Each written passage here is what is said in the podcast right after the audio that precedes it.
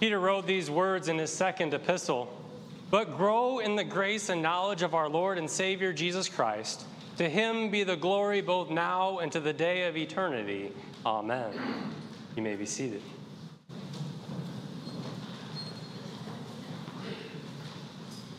Dear brothers and sisters in Christ, today in our gospel lesson, Jesus speaks of a mustard seed. I have a eye test for you. Can you see this mustard seed that I have up here? Oh, it's a tiny seed, right? And Jesus is using hyperbole here. It's not the smallest seed that there is, but it certainly is small. So small that you can't even see it from where you're sitting. And so today we consider a mustard seed. And the kingdom of God, like a mustard seed, merely appears insignificant unimpressive, maybe even incapable of doing anything great. And it's important then to begin by understanding that the kingdom of God to which Jesus referred in our gospel lesson today is a reference to himself. It's a reference to his saving work. We know that because scripture tells us that Jesus, when he sat with people or taught them or healed them, he said things like in, in Luke 17, the kingdom of God is in the midst of you. Or in Matthew 4, where he says, the kingdom of heaven is at hand. And now, at first glance, this kingdom doesn't seem to be much of a kingdom at all. Jesus had no armies surrounding him. Instead, he had only 12 ordinary looking people following him around, some of which had the odor of fish. And apparently, this kingdom didn't even include Nazareth, as we know that Jesus was thrown out of his own hometown. And this kingdom included the least desirable people around sinners, prostitutes, and tax collectors. You might as well just invite anyone into this kingdom. And he did. This kingdom's king was hauled off hung on a criminal's cross, and dragged down. Jesus, it appears, was no match for a few lightly armed temple guards, to say nothing of the mighty, powerful Romans. He seemed to fall tongue tied under pressure, having no answer for his accusers, no eloquent final speech or inspiration for his followers. Hanging on the cross, he looked as helpless as a rebel slave and then dead and placed in a tomb, what would come of such a king and his kingdom? Well, Jesus knew all this. That was exactly his point when he spoke of the mustard seed. Though that seed was tiny, from it would grow the largest plant in the garden. From something so insignificant, so unimpressive, seemingly incapable of doing anything great, become a plant so wonderful that living creatures can find shelter and refuge in it. And so, when it comes to the kingdom of God, you and I and all Christians would do very well to remember and believe this lesson because not much has changed to this very day. And we think about our church, of course, we'd love to see our church grow by leaps and bounds instead of little by little. We'd love to see new members introduced every week. We'd love to have to add on even more because of the large amount of people coming in here every week. But we're told that the kingdom of God is as if a man should scatter seed on the ground. He sleeps and rises night and day. The seed sprouts and grows, he knows not how. Or to put it another way, it's not up to me, it's not up to you.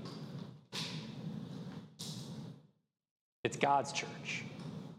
It's God's church, and only He can grow it. Only He knows how. And the good news that we hear once again today is that He is. He continues to grow His church. Through the seed of His word, He is working in the world, He's working in the church, He's working in your family and friends, and He's working in you. He's working even if you can't see it. You know, even if all the growth is still underground, even if you don't know how. Even if it seems as if the very opposite of growth is happening.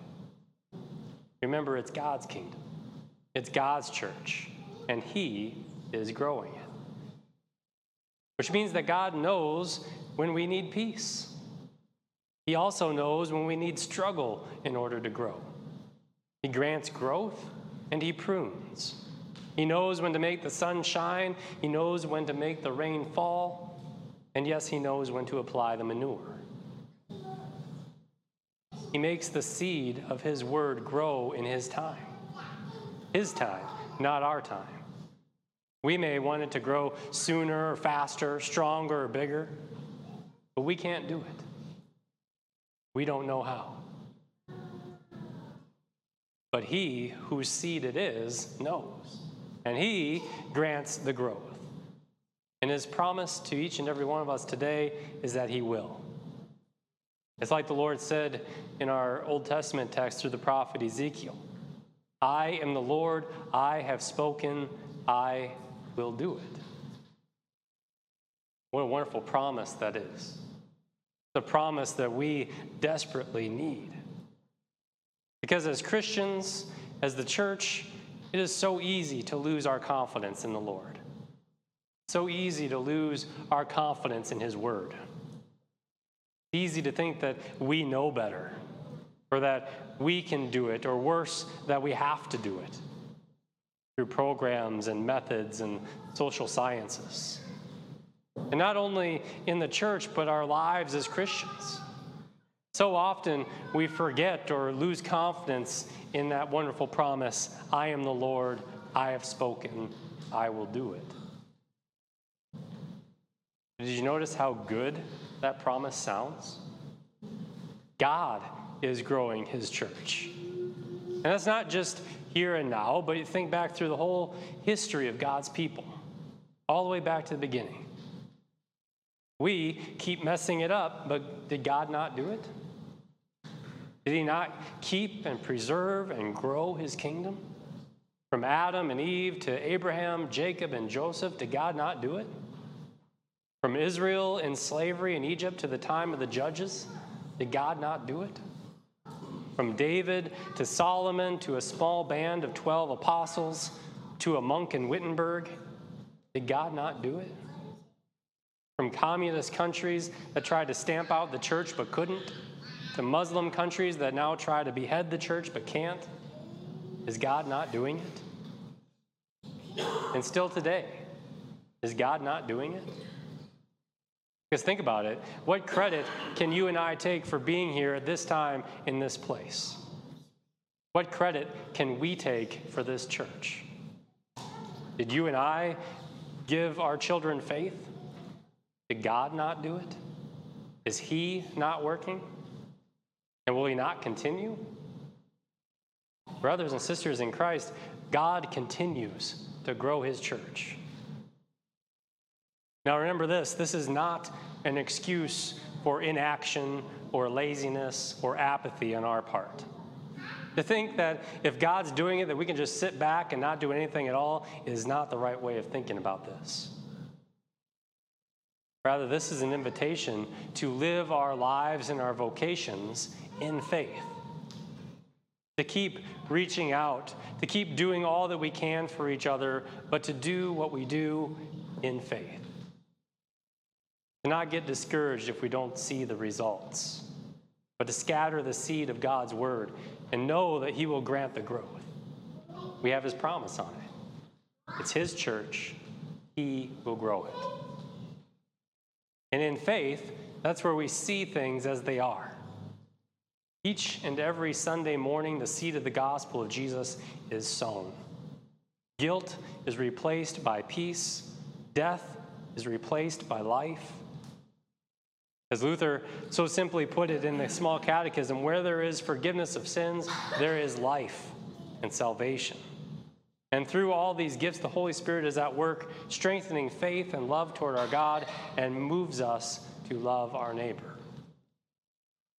That's the mustard seed growing. And that, by the power of the Spirit, is what happens here at Grace.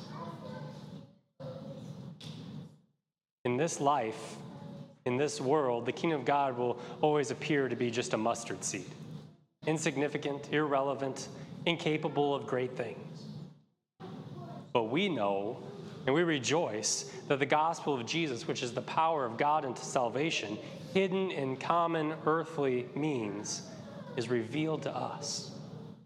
Power that has forgiven our sin, power that has called us to faith and given us the gift of eternal life. Like those birds that Jesus talked about, seeking shelter in the shade of a mustard plant, we live by faith within the shelter of his kingdom of grace, where Christ's righteousness covers us, covers all of our sin. And then one day, when our Lord returns, we and all the world, believer and unbeliever alike, will see just how great the kingdom of the mustard seed is. But until that day, we who live in and with the knowledge of the mystery of the mustard seed have lives of extraordinary hidden significance. That's right, your life has great significance.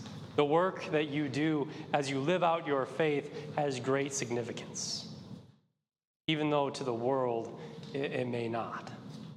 No one may take notice of a parent who has devotions in God's Word with their children five minutes at the end of the day. Seemingly insignificant. But remember the mustard seed and rejoice in what you do in Jesus' name. Likewise, like I told the, the kids in the children's message, a simple invitation to extend to someone to come to worship where the gifts of Jesus are given. That won't make the nightly news, but here's what will happen heaven will rejoice. The mustard seed is powerful. For that seed is the word and the power of God to forgive sin and raise the dead. The word and power of the cross, the word and the power of God's love. And so, brothers and sisters in Christ, scatter that seed. Sow it with joy and enthusiasm. Rest in the branches of the cross. And let us pray that God will make it grow among us. Amen.